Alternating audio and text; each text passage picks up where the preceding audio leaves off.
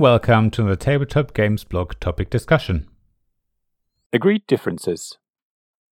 Gone are the days where every game gave every player the same starting setup and the same actions or abilities. More and more games these days come with factions who all have different powers.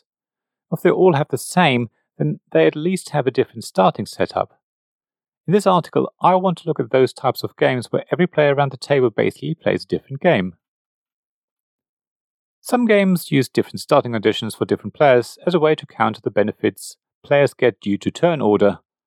The first player advantage is a generally accepted term that describes games where the first player will have a benefit over the second player, who will have a benefit over the third, and so on, purely based on turn order. It's nothing to do with a player's experience of the game, but purely by going first, they will do better. Often that has to do with having a wider choice, allowing the first player to pick the best card, the most resources, or something else that's most beneficial, leaving the second player a lesser choice, who in turn will leave the third player an even lesser choice, and so on. To counter that, some games give the second, third, and later players a benefit that increases as you go around in turn order. So the first player gets nothing, the second player gets a small benefit, the third a bigger benefit, and so on. Often this is extra money or some other resource that is used in the game. However, it's not always about first player advantage. Some games let players start with different starting resources that are randomly chosen, but carefully balanced, so that nobody gets an advantage over other players. The difference in starting resources merely steer players down a certain strategic route, maybe making it more appealing to one player to go into sheep farming, while another player's starting resources make it easier for them to focus on building buildings. Starting resources aren't necessarily coins, wood, energy, or anything like that, but could also be cards or workers or maybe upgrades to a player character's abilities. In fact, many card games give players a starting hand that's dealt from a shuffled deck, giving every player a different setup. There's another way of creating some sort of asymmetry in a game, and that is having factions or player characters that all have different abilities. These abilities aren't randomly assigned, but predefined to create a well balanced set of options for players to choose from, or sometimes players are randomly assigned a faction or player character. Suddenly, you don't just have different starting resources that can help you decide what to do at the beginning of the game, but you have something that's different to other players throughout the game. You might be better at building buildings than everyone else, but are worse at mining ore. You have to try and formulate a strategy around the abilities you've been given, and if your abilities cannot be changed during the game, you need to follow that strategy throughout.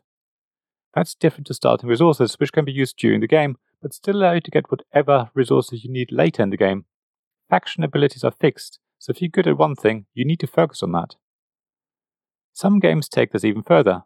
Not only do you have a different starting setup and a faction that has different abilities to everyone else, but you also have different victory conditions.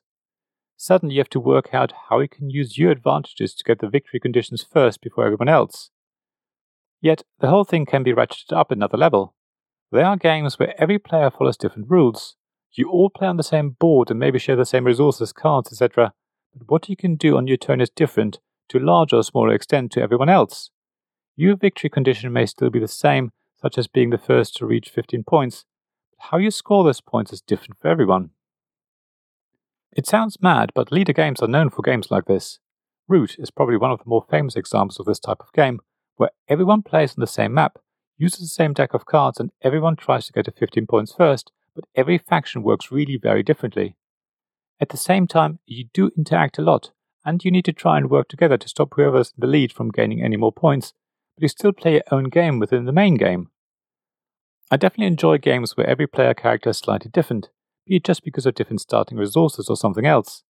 It is almost like there are many expansions in the game where each player chooses one for themselves, but you all still play together. It means that every game can be different, not because you try different strategy or play with different people, but because of your starting resources, your faction, because something else changes each game. What about you? Do you like games where every player is slightly different? Or do you prefer games where everyone is the same and you directly pit your wits against the other players? Please share thoughts in the comments on the blog at tabletopgamesblog.com. I'd love to hear from you. Thank you for listening to this Tabletop Games blog topic discussion podcast. Please check the description below for links mentioned in this episode, as well as to the written version of this article on the blog. If you enjoyed this episode, please subscribe, give us some stars, or leave a review. Please also tell your friends about me, and if you want to offer financial support, check out my Patreon Ko-fi pages, links to which you'll find in the blog at tabletopgamesblog.com. So thank you again for listening, and I hope to see you again soon. This podcast was made possible by the generous help of my Patreon supporters. Royal Patron Sean Newman, Castle Guards David Miller and James Naylor, Dice Masters Alex Bardi, Paul Grogan, and Robin Kay, and Shining Lights Gavin Jones, Sarah Reed, Richard Simpson, and Tim Vernick.